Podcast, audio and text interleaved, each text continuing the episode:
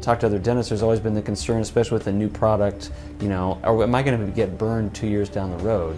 And um, I've been using it enough. I, my clinical results are such that I've got great confidence in it, and it has it takes away all the variables that you were afraid about before. You know, the uh, the bulk cure is what we all want, and it works, and then it's aesthetic. Uh, you get great contours.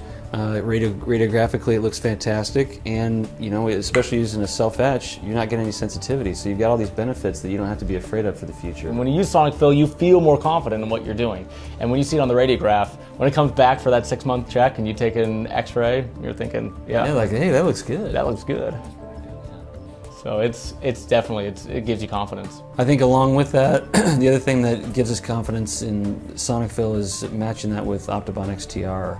Uh, I used Optibond Solo Plus for you know uh, most of my composites, especially with layering. I mean that's just kind of a standard where you do the etch first and then use Optibond Solo Plus and XTR have not missed a beat. And in fact, it's been better because it's cut down on post-op sensitivity because you can use it's the self-etch, but it's been so strong. Uh, margins look fantastic. I mean, the ease of use, and uh, I've got full confidence that I'm getting a great, great bond strengths, and I haven't uh, missed anything moving to the uh, sixth generation and, and moving to Optibond XTR. It's been fantastic.